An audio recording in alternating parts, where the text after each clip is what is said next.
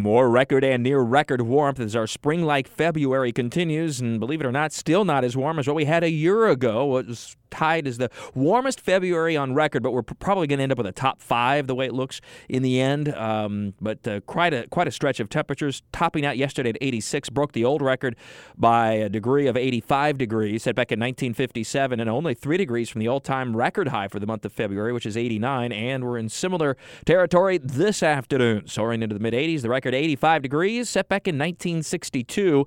And once again, the sea breeze will activate this afternoon with a few showers. They'll be scattered, but you get an eighth one of these, it can rain pretty pretty decently for a couple of minutes, and then the shower will move on. It shouldn't ruin your afternoon or evening, but just keep an eye out for, for some shower activity that'll move fairly swiftly to the north northeast. We only drop into the 60s tonight. We'll also have some areas of fog that will develop like they have the last several nights, but not lasting very long into the day. And so your weekend really looks pretty nice overall. The highest uh, probability for rain is late Sunday and Sunday evening. Now, having said that, the sea breeze will once again become active tomorrow afternoon, so it'll be a partly sunny, warm day. We'll get into the 80s, close to the record high of 85 again.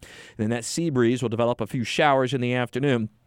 Again, pretty brief, pretty scattered, so it shouldn't ruin your Saturday, but but something to keep in mind. And then on Sunday, a strong cold front will approach the area. Unfortunately, it's from a rainfall standpoint, the rain doesn't look to be all that heavy. We could actually use some rain, but uh, this is part of a major storm that'll be developing through the next couple of days across the middle part of the country and ha- likely have uh, airport uh, ramifications across much of the eastern half of the country. As it'll be a major winter storm, a blizzard for the middle part of the U.S., and a, a big rainstorm with potential for severe weather and tornadoes from Texas all the way to Ohio, uh, especially centered on Saturday into Sunday morning. Now, that front will then be pressing into our area late Sunday afternoon. So, another warm day on Sunday. Uh, in fact, we may be 70 degrees to start the day on Sunday. It'll be very warm, and we'll quickly get into the low to mid 80s. But then the front moves in, the clouds thicken, and showers develop, and temperatures will fall off some later in the afternoon on Sunday and into Sunday evening.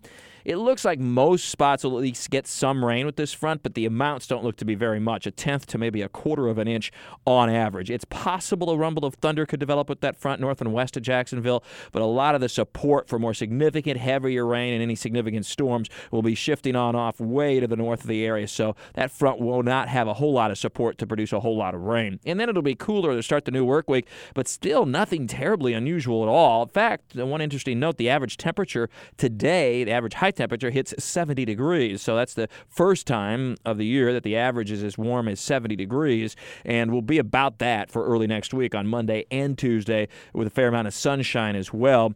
The next potential for rain appears to be about the middle of next week.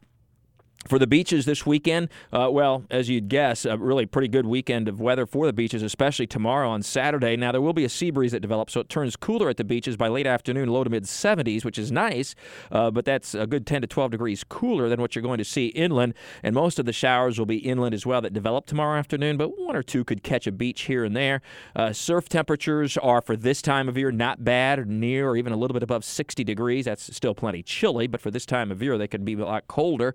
And and uh, you're looking at air temperatures approaching 80 degrees by early afternoon at the beaches and then dropping off a little bit with that sea breeze by late afternoon. Sunday will also be warm, but uh, with more cloud cover, especially in the afternoon, and that chance for showers as the cold front approaches late in the day and into the evening. So the, I guess the pick day of the weekend is tomorrow. It's Saturday, um, but be aware that there'll be some afternoon showers that develop, and Sunday's not a washout by any stretch of the imagination, with the best chance for showers late in the day and into the evening.